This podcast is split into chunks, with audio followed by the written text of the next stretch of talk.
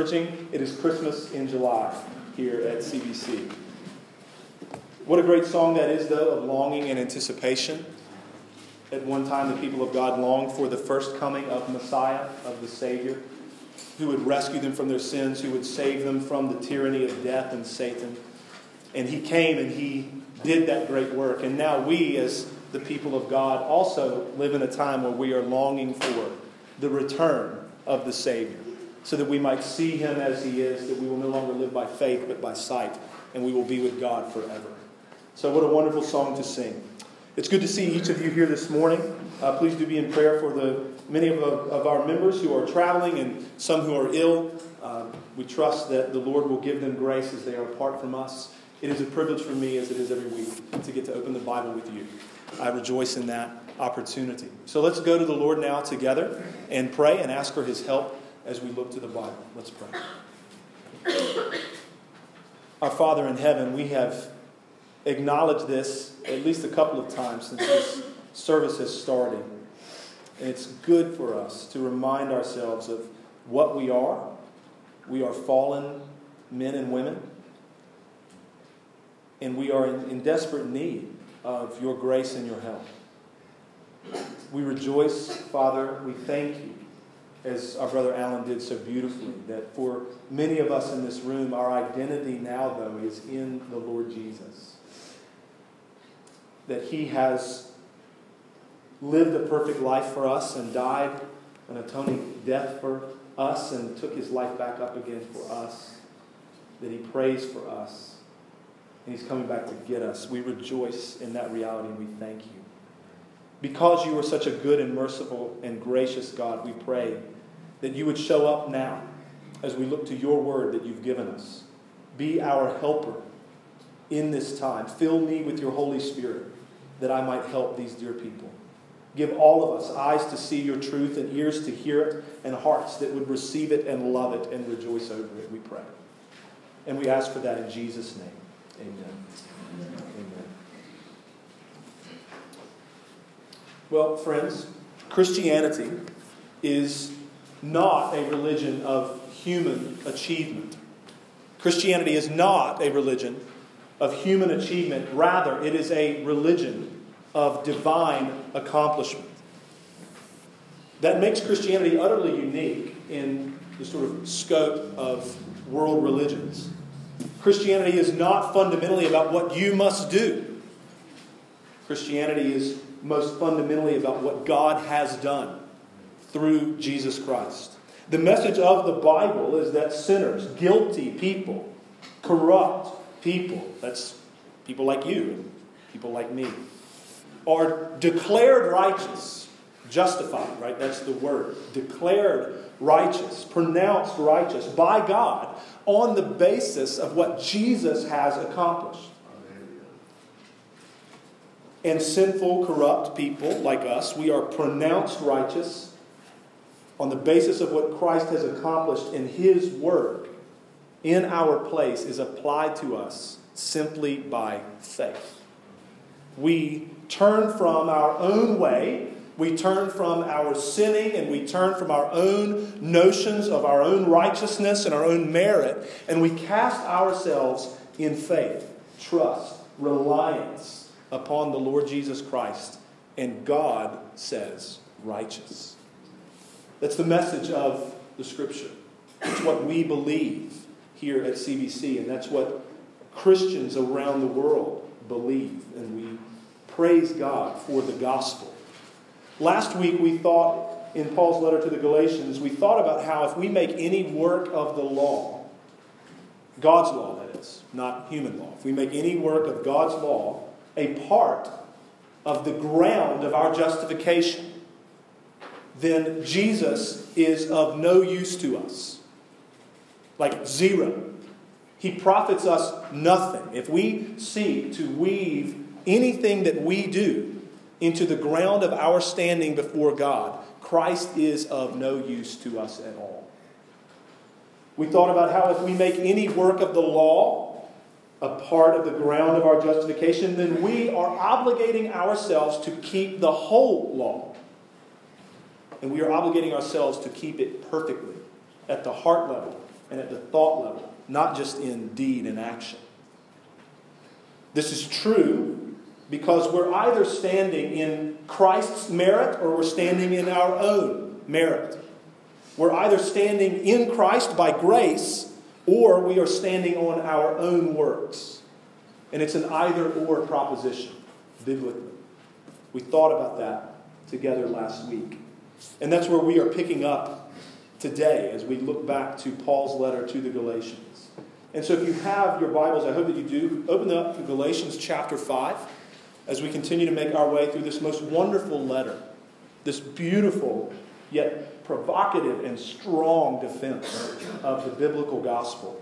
We'll be considering today verses 4 through 12 of Galatians chapter 5. Uh, I would just to kind of read entire paragraphs together and to give us a little bit of context, we're going to begin with verse 2 of chapter 5. Before we move any further, I want to read God's word for us. So listen now as I do that. Galatians 5, beginning in verse 2. Look, I, Paul, say to you that if you accept circumcision, Christ will be of no advantage to you. I testify again to every man who accepts circumcision that he is obligated to keep the whole law. You are severed from Christ, you who would be justified by the law. You have fallen away from grace. For through the Spirit, by faith, we ourselves eagerly wait for the hope of righteousness. For in Christ Jesus, neither circumcision nor uncircumcision counts for anything, but only faith working through love. You were running well. Who hindered you from obeying the truth? This persuasion is not from him who calls you. A little leaven leavens the whole lump. I have confidence in the Lord that you will take no other view than mine, and the one who is troubling you will bear the penalty, whoever he is. But if I, brothers, still preach circumcision, why am I still being persecuted? In that case, the offense of the cross has been removed. I wish that those who unsettle you would emasculate themselves. To which we can say, Amen. Thanks be to God for His Word. I realize that's a little bit of an awkward ending for our text today, but we trust that everything that is in God's Word is inspired by God's Spirit, and we thank Him for every word of it. And so, what I want to do now, friends, is to consider these verses, verses 4 through 12, sort of two primary headings, but then there are going to be points underneath those headings. I hope that I can make that clear, at least to the copious note takers in the room who care about that kind of thing. So, sort of large heading for the first piece of the sermon is as it pertains to the gospel. I'm going to give you three points. So, as it pertains to the gospel, number one, there is no room for works of the law. As it pertains to the gospel, number one, according to the Apostle Paul, there is no room for works of the law. You can put your eyes on verse 4. We considered a lot of these great truths last week, and we've been considering them for weeks as we made our way through this letter. Paul makes it very clear that if you would be justified by the law, that literally means to be declared or counted righteous by the law, then you are severed from Jesus. You are cut off from him altogether, and you have fallen away from grace. The people who would be fitting in that category. You who would be justified by the law. Well, who, who is that?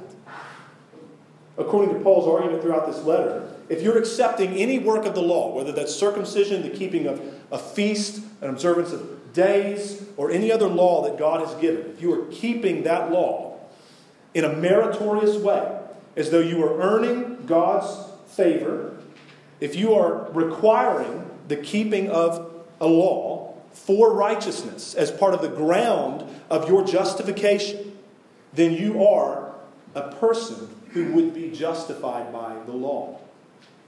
Rather than being justified by Christ, rather than being justified by the grace of God in Jesus through faith, you are a person who would be justified by the law. And you are seeking to do that.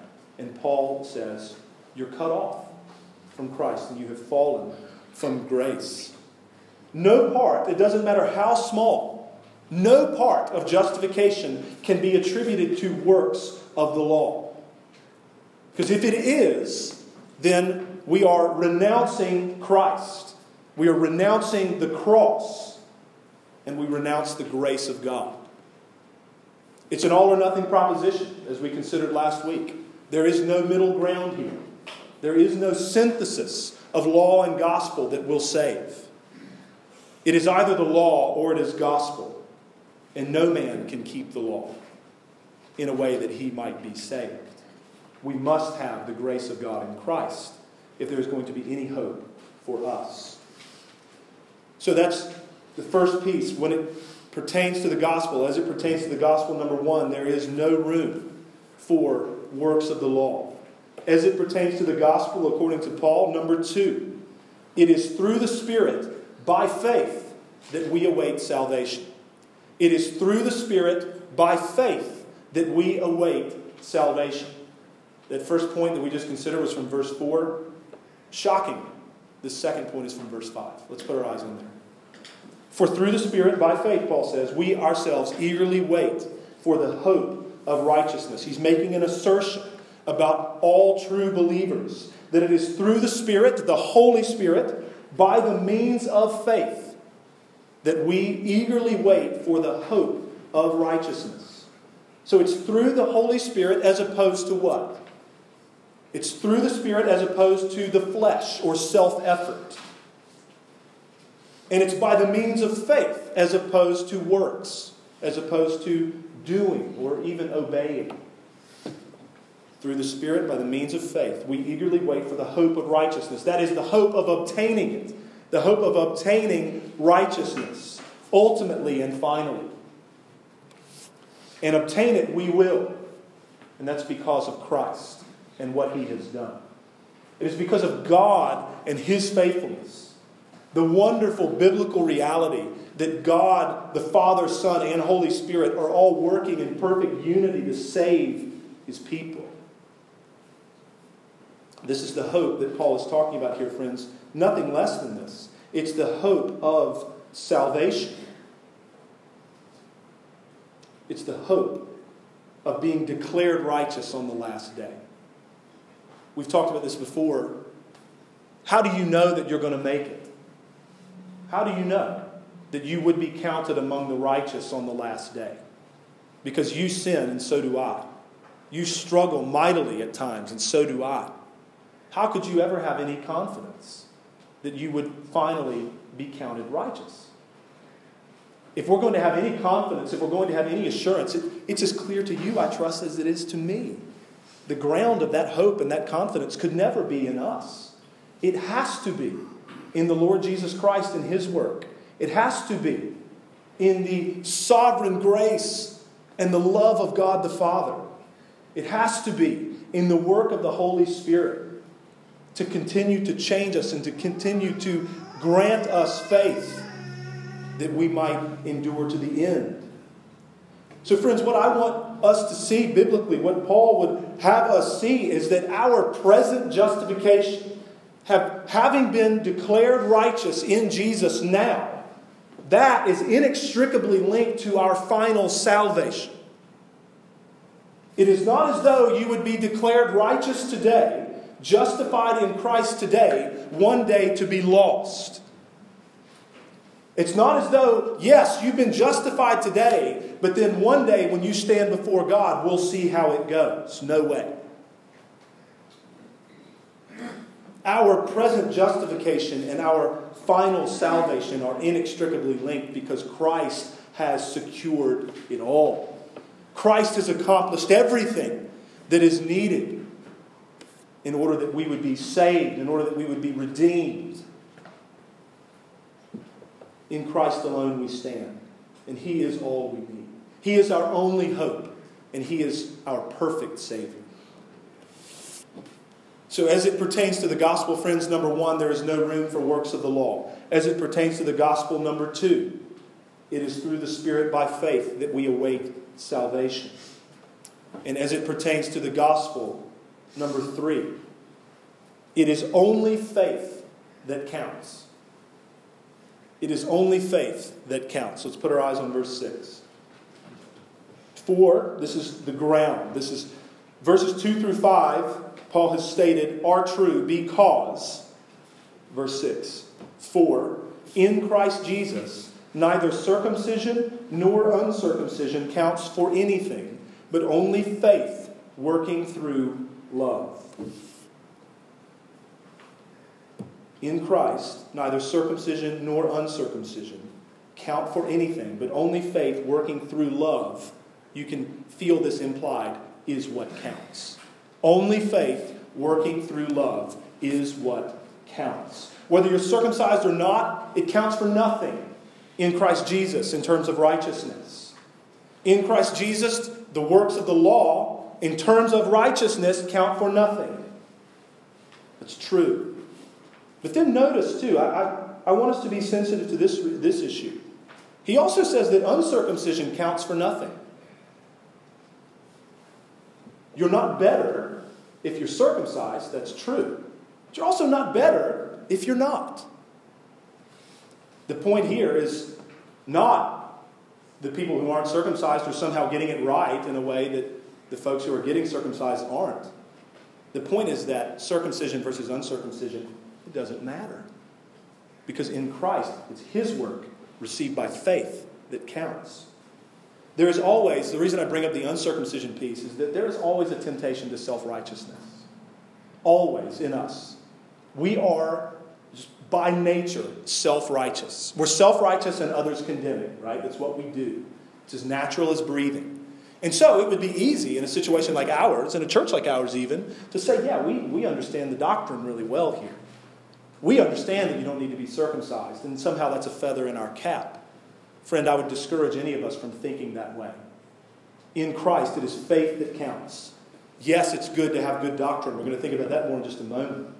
But let's not kid ourselves that we are earning favor before the Lord, even because we have good theology. The only thing in Christ Jesus that matters is faith. And that faith will be a living and a working faith. You see that, just like I do. Only faith working through love. The working that we do in Christ Jesus does not earn us righteousness. No way. The working that we do in Christ Jesus does not contribute to our righteousness. Christ has secured that for us. The working that we do in Christ is done completely in and by faith, and it is done through love.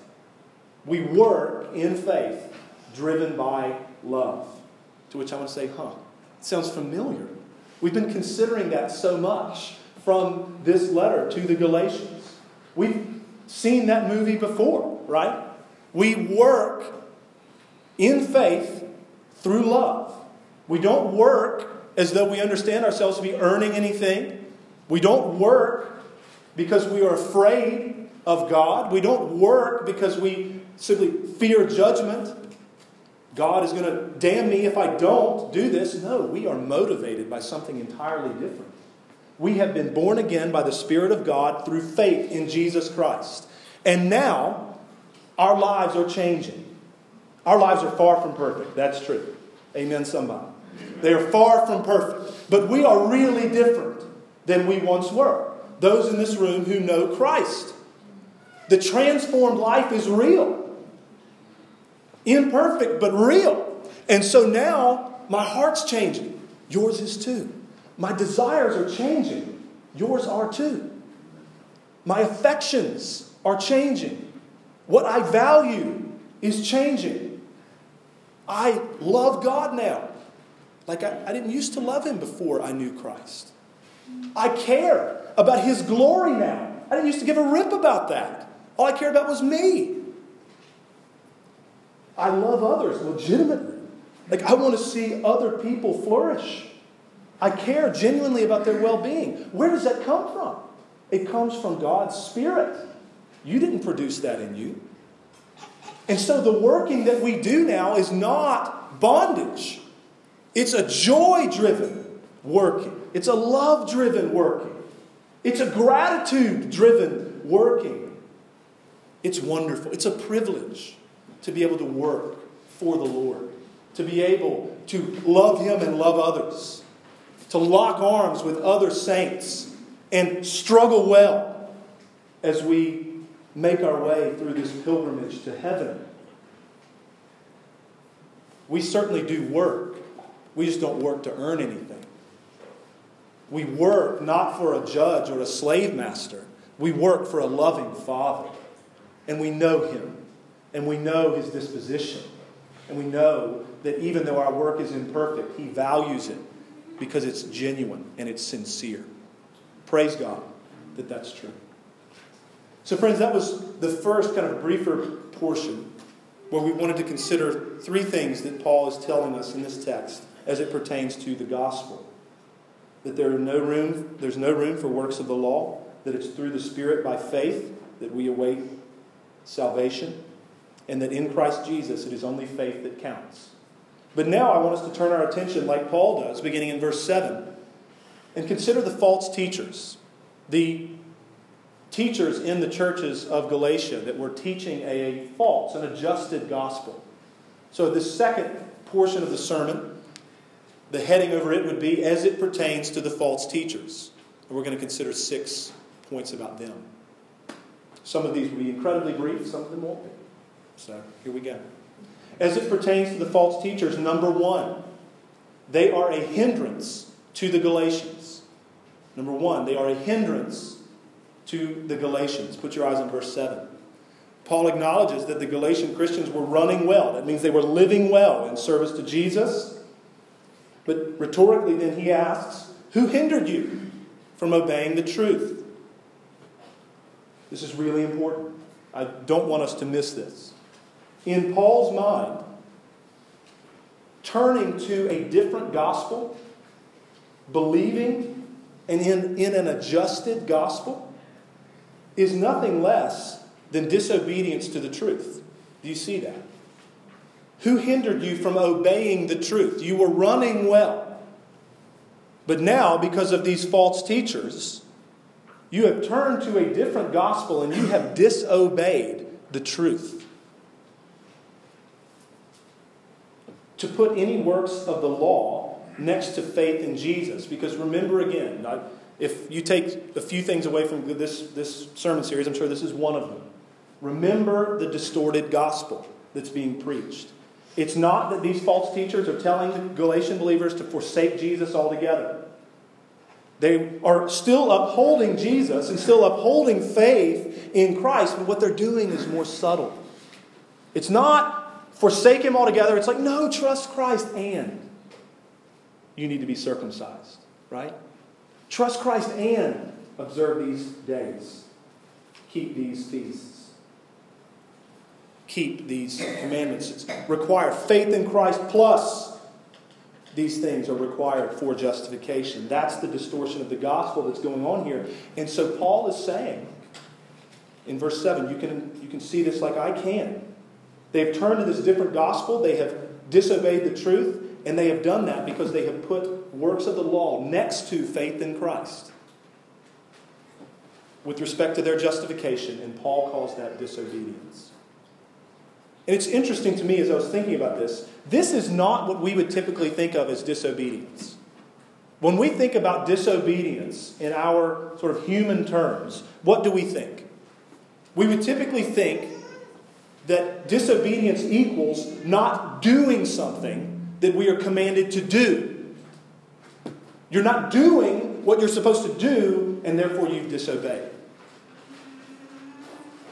But it is in this case, friends, it is by adding things, it's by adding things that we must do that we would be disobeying the truth of God's word. That's interesting. So it's disobedience by addition not disobedience because we're not doing it. Right? So I've, I've talked about this a few times. And I'm going to keep talking about it. Because I care for me and I care for us. With respect to the age old objection that is made against the faith alone gospel, and the, the objection that I'm talking about goes like this it, Brother, if you preach that faith alone gospel and you tell people that they're completely right with God through faith, apart from anything that they ever do, if you say that, then you're going to produce lawlessness. You're going to produce people who are lazy. You're going to produce people who are apathetic. to the commands of God. You're going to produce people who don't work for God if you preach that message. You get this objection a lot. And as I've said before, that objection in and of itself demonstrates a fundamental misunderstanding of the gospel, and it demonstrates a fundamental misunderstanding of conversion. We've already talked some today about the reality of the transformed life, right? So if the transformed life is real, which it is, that objection does not hold. That objection does not hold if the transformed life by the power of the Spirit of God causing you to be born again, if that's real, then that objection does not hold water. Are there commands in the Bible? You better believe. it. Do we need to exhort one another? You better believe. it. Are we concerned for holiness? I pray we are. And the motivation we've already considered. It's not threats, it's not judgment. It's love and joy and gratitude and those things. And what's interesting to me as I observe this, this whole debate and this situation, when that objection is made, if you preach that faith alone gospel, you're going to produce lawlessness, you're going to produce people who are apathetic, people who don't care about holiness, whatever. The solution that's proposed is what? The solution that's proposed typically is by weaving good works somehow by weaving law keeping into the ground of salvation. That's how we combat that with human wisdom, right? We've got to make people have some skin in the game when it comes to holiness. And so, what we need to do is weave good works and keeping the law and those kinds of things into the groundwork of justification so that people will take it seriously.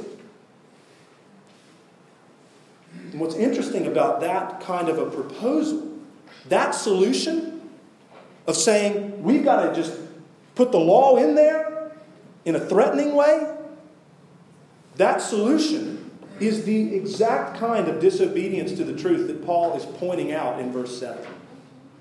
That solution is wrong. The way that we combat nominalism, Christianity in name only, right, which is a problem in America, big time sometime when we start adult classes at Covenant, maybe we'll do a church history kind of class on evangelical history and think about why that's the case. So, nominalism, Christianity in name only, people who claim to be Christians and don't live anything like one, is rampant. That's a problem. Antinomianism, against the law, people who will claim under the banner of grace that we just live however we want. That's a problem. But the way that we combat nominalism is with the gospel and union with Christ. And it's with this love and joy and gratitude and grace driven obedience stuff. That's how you combat nominalism. And when it comes to antinomianism, the way that we fight that also, I would contend, is with gospel and union with Christ realities. But it's like, no, hey, we've got to have a conversation about what you even mean when you say the word grace. Because when you say grace, I hear you talking about it like it just means that we call things that are wrong right. When you say grace, it sounds like you just want to overlook wrong. But that's not what grace is in the Bible, friend. Grace in the Bible is a way of dealing with things that are really wrong. So, those are the ways that we go about having those conversations. We don't add things to the gospel in order to combat nominalism and to combat antinomianism, lest we make the same mistake that Paul is warning the Galatians against here. And so I care about that very much for CBC. I want us to live lives that are holy I want us to look different than the world. I want us to honor God in the ways that we think and live together, and I don't ever assume that we'll get there by heaping commands and laws apart from the gospel on people. I assume that we will get there through the gospel because of Christ and through the work of the Holy Spirit. And so let's be holy and let's understand where it comes from. So that's point number one with respect to the false teachers. As it pertains to the false teachers, they are a hindrance to the Galatians. They're hindering them by adding burdens to them. But number two, as it pertains to the false teachers, they are not God's messengers. They are not God's messengers. Paul is clear. Verse 8. This will be one of the briefest points that has probably ever been made in the history of this church. So write it down. July 22nd, 2018. Here we go. This persuasion is not from him who calls you, Paul says in verse 8. This persuasion he's talking about is to put works of the law next to faith in Jesus for justification. He's very clear. It's not from God. Him who calls you is God. These false teachers are not from God and they do not speak for him. Full stop. Number three, as it pertains to the false teachers, they must be resisted because of the danger of what they teach. They must be resisted because of the danger of what they teach. Put your eyes on verse 9. Paul says there, a little leaven leavens the whole lump. He's using a kind of baking analogy. I don't know how many people are bakers in the room. I am not an accomplished baker, just being real. Thank God for people who can bake, even though it, you know, isn't the best thing for me to eat, and I like baked goods a lot. A little bit of leaven, a little bit of yeast, right? It doesn't take a lot of yeast in a lump of dough to leaven the whole lump. To, that's the point that's being made. A little bit, it contaminates, it spreads, right? Like a contagion through the whole thing. The point Paul's making is that this adjustment to the gospel, this distortion to the gospel, is no small matter. Right? These guys need to be opposed because of the danger of what they teach. You see, the temptation is to think that this is just some debate over doctrine. Right? This is just some debate over theology. It's not that big a deal. But if the Galatians were to make that error, if they were to make that mistake and continue to follow these false teachers, they would, in truth, give it all away. This is how things go off the rails, right? It seems small. Oh, it's no big deal. But, friends, when it pertains to the truth once for all delivered to the saints, when it pertains to the gospel message, nothing is a small thing. It's worth defending with our lives. By making this mistake, the Galatians would be giving the gospel away, they would be giving the faith away. And this is why it is so important for them and for us today that we would guard the biblical gospel. And so, a lot of the comments that I've been making even this morning and that I've made throughout this sermon series, that you guys, as I look out over the assembly, you guys are tracking. It's like, yeah, it's right. Those things that we're considering in defending the gospel of justification by the grace of God alone, in faith alone, in Christ alone, those things really matter. That we would guard the gospel, that we would be really painstakingly clear about the gospel, about what it is and about what it isn't.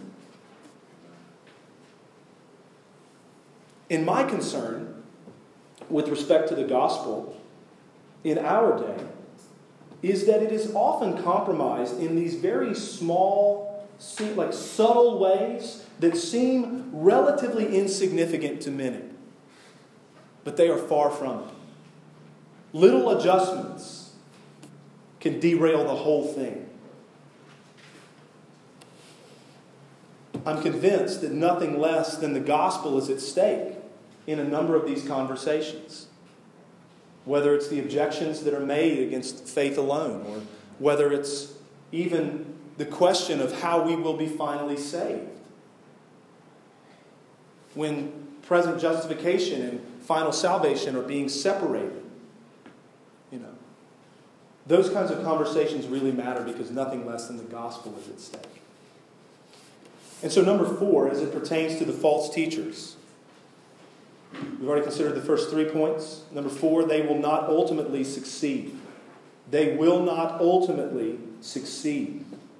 Let's put our eyes on verse number 10. So, as Paul has made it clear, the Galatians were running well. These false teachers hindered them from obeying the truth, but these guys are not from God. They need to be resisted because of the danger of what they're teaching. Paul then demonstrates that he has confidence in the Lord that it's going to be okay.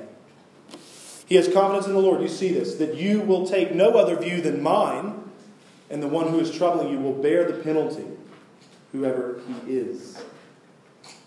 Paul has confidence that the Galatians will come to their senses and agree with his view of the gospel, which is the biblical gospel. His confidence is that God will do this, that the Lord will guide them into all truth, and that the one who is troubling them, those who are teaching them the false gospel, will bear the penalty. So the Galatians are certainly accountable. We've considered this before. Chapter 1 and verse 6, Paul says to the churches, I'm astonished that you're turning to a different gospel. I'm astonished that this is happening. He's rebuking the people. And at the same time, in this text, he says that those who are teaching you this false gospel will bear the penalty. They will face judgment for this. Yes, the Galatians are accountable, and the false teachers will bear the penalty. This is a sobering reminder to me, as a preacher of God's Word, of the importance of getting the gospel right as a preacher. And it's a reminder of how big a deal it is that we would ever, a pastor of this church, let's say, would ever lead anyone astray. It's a big deal. And so, sort of a practical thing for you as you participate in body life here at CBC, pray for your pastors. Pray for your elders, right? Pray for us that we would rightly divide the Word of God, that we would not only understand it well, but herald the gospel well that we would preach truth and not error. And that when it comes to this issue, this most fundamental question of how sinners are justified and how sinners are reconciled to a holy God, that we would never get that wrong. And that we would rightly divide the word in such a way where we make clear distinctions between the gospel and the law and help people understand how those things fit together. And help people understand how the gospel drives the transformed life. Pray for us as we seek to preach the word to you. Let's consider point number five now as it pertains to the false teachers. This sermon might feel a little bit different today because it's kind of like fast moving, just kind of keep you on your toes. Number five, as it pertains to the false teachers, they have misrepresented Paul. They have misrepresented Paul. Let's look at verse 11. The but there, I think, actually could be rendered and probably should be rendered as an and or a now just makes it makes more sense in the original word, uh, but it makes more sense in the context. It's not really contrastive here. So if read now, if I or and if I, brothers and sisters, still preach circumcision, then why am I still being persecuted? Paul continues to reason with the Galatian Christians. He asks them this rhetorical question If I'm still preaching circumcision as necessary, which he wasn't, he isn't, why would I still be facing persecution, which he was? Right? These false teachers are undermining his apostolic authority. These false teachers are accusing Paul that he's not a legitimate apostle, that his doctrine is not in alignment with the Jerusalem apostles, that he's somehow an outcast, that he got his gospel from men and not God, that he's preaching this gospel to please people. We considered all of those accusations in Galatians chapter 1 and 2. I'm still being persecuted, Paul's saying. And that wouldn't be the case if I was still preaching circumcision, like the false teachers are. Because if I was preaching circumcision, like they are, the offense of the cross would be removed. So, important question that's begged of the text right there. You see that. In that case, if I were still preaching circumcision, the offense of the cross has been removed. Well, what is the offense of the cross? What's he talking about? From the perspective of, of his opponents, right, the false teachers in the Galatian churches, who would have perhaps been Jews at a minimum, we would say that they would have been Judaizing, they would have been individuals who would have still upheld the necessity of keeping the Mosaic law, right? That's who his opponents are. From their perspective, the cross, the work of Christ, is particularly offensive especially when we preach it like Paul does, as this thing that is absolutely sufficient, right? Like, as you preach the cross, the perfect life of, of Christ, right, and his atoning death, as you preach that, his perfect sacrifice, as completely sufficient to save sinners, That's offensive to someone who wants to uphold the place of the Mosaic law, like these guys do, as necessary, right, for justification. It's a loss from their perspective of the salvific, moral, and even theological high ground, you could say. But it's also, for them, we trust, it would feel incongruous or inconsistent somehow with the teaching of the Old Testament Scripture. It's a real, legitimate wrestling. And we've thought about this a lot through Galatians because of how Paul has argued for the gospel. He's argued for the gospel from the perspective of redemptive history. And we've thought about how the Bible has a point, and how the point of the Bible, again, another thing I hope you take away, is the plan of uh, God's plan of redemption, accomplished through Jesus, applied by the Spirit, all to the praise of the glory of God. The point of the Bible is God's plan of redemption, accomplished through Jesus, applied by the Holy Spirit, all to the praise of the glory of God. And in light of that reality, and in light of how God promised in Genesis 3:15 that he would send one who would crush the head of the serpent, who would ultimately save his people, and then from that point forward, God's covenant of redemption began to unfold. As we understand that reality biblically, and that underneath the banner of the covenant of redemption, we have other covenants. The Mosaic covenant, the Abrahamic covenant that came before that, excuse me, and then the Mosaic covenant, the covenant God made with David, and even the new covenant. All of those would fit underneath the banner of the covenant of redemption. And as we understand the scripture that way, we could help our friend, like these false teachers, to say, look, we understand why you might think that it's inconsistent with the Old Testament teaching, that Christ has accomplished all that's necessary for salvation and that we would be saved completely by faith. But, friend, look at the scripture. Look at how God has always saved. Go back to Father Abraham. How was he justified? He was justified by faith by believing the promises of God long before circumcision was given to him. And that was 430 years before the law was given to Moses. God has always saved this way. We can refute those objections, and I will cut myself off from talking about that anymore right now. But more broadly, what is the offense of the cross? More broadly, the offense of the cross is nothing less than the offense of the gospel. The fact that Jesus has accomplished the work of redemption in the place of people and that there's nothing, and by nothing I mean nothing, left to do. Jesus has made perfect atonement, and by perfect I mean perfect. He has accomplished perfect righteousness, and again by perfect we mean perfect. To be received by faith, not works. So, what is there conceivably left to do? Answer nothing.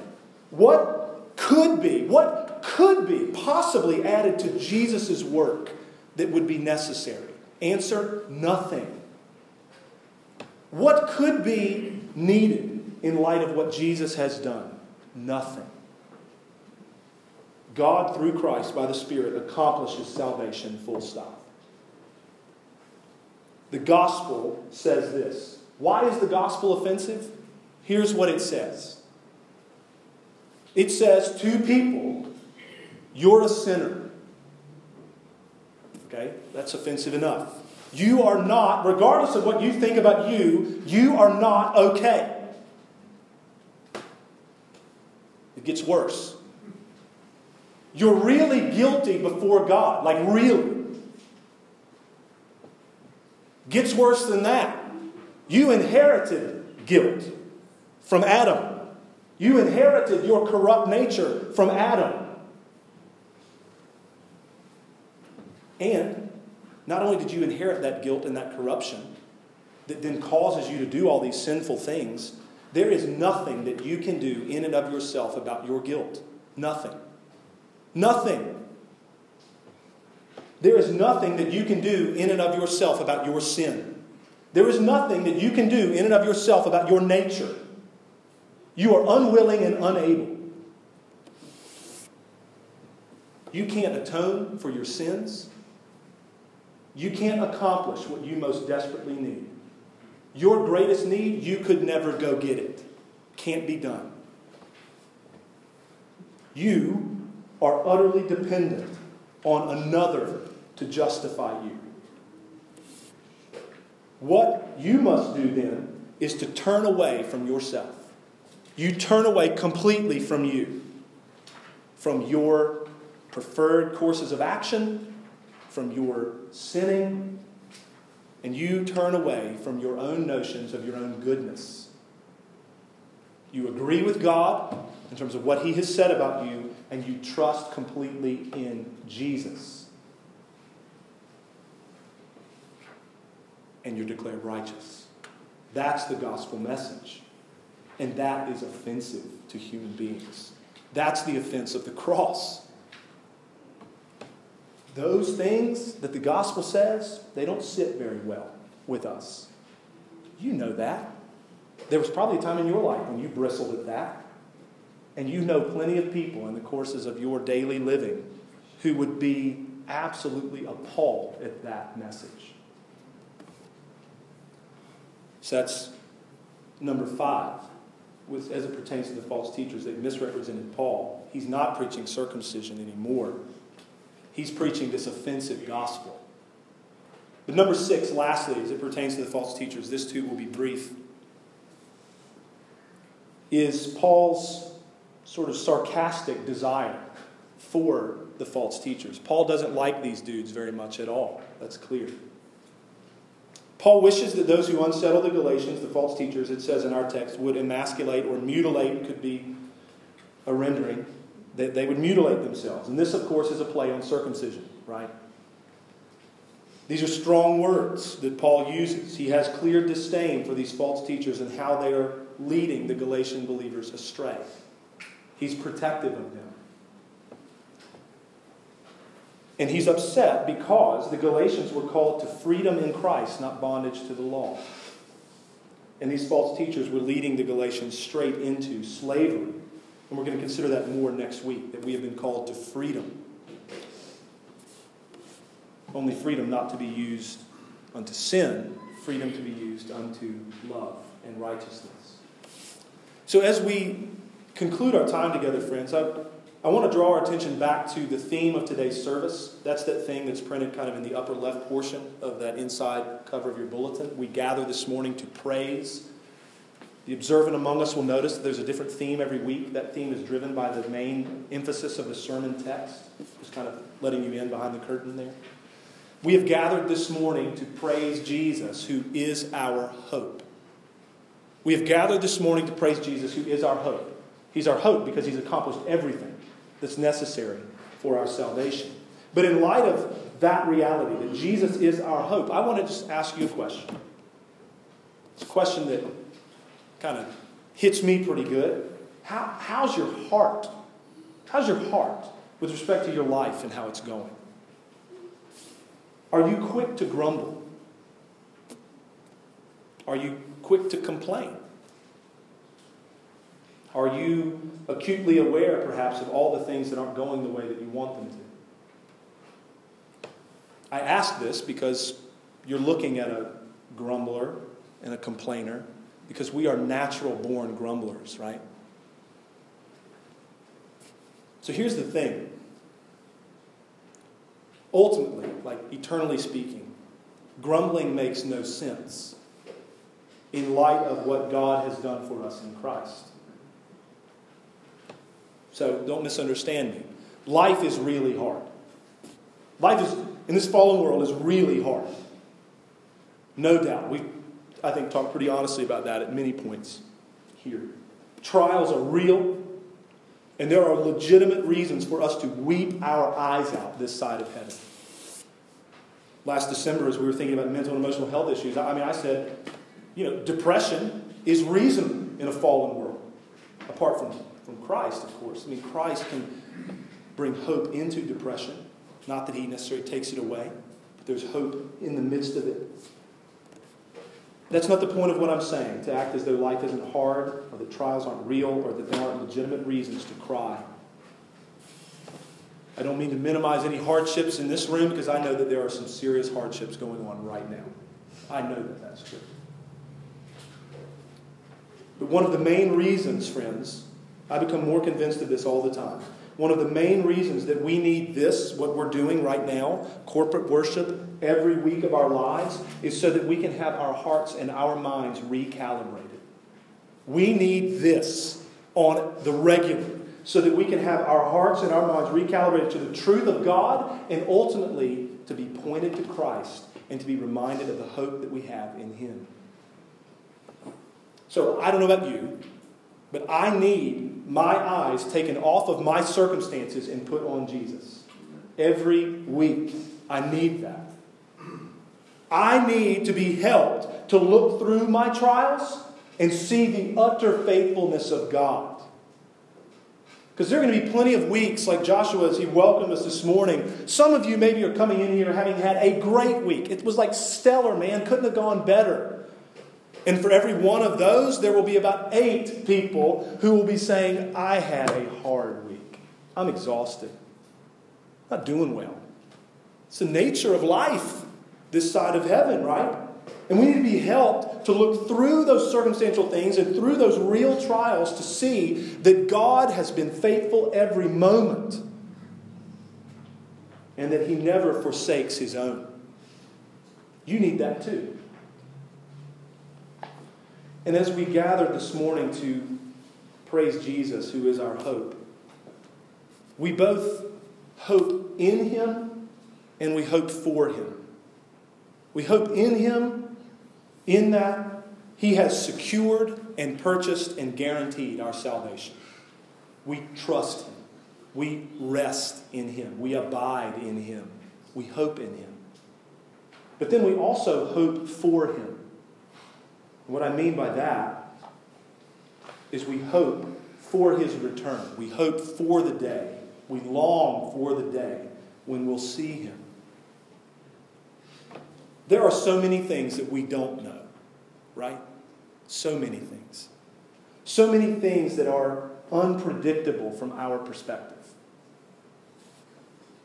Because of the fallenness of the world in which we live and because of the fallenness of us, we don't know what hardships await us tomorrow or next week or next year, 20 years from now. We don't know. But we do know that Jesus is God. We do know that He's awesome. And we do know that it's the greatest thing in the world to be with Him. And we know that we will be with Him because He has seen to that. Praise be to His name. Let's pray.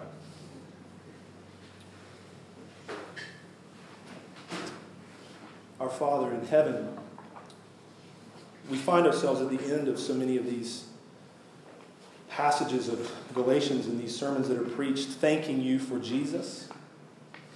And that's, we trust, appropriate. That we would thank you for him and what he has accomplished for us.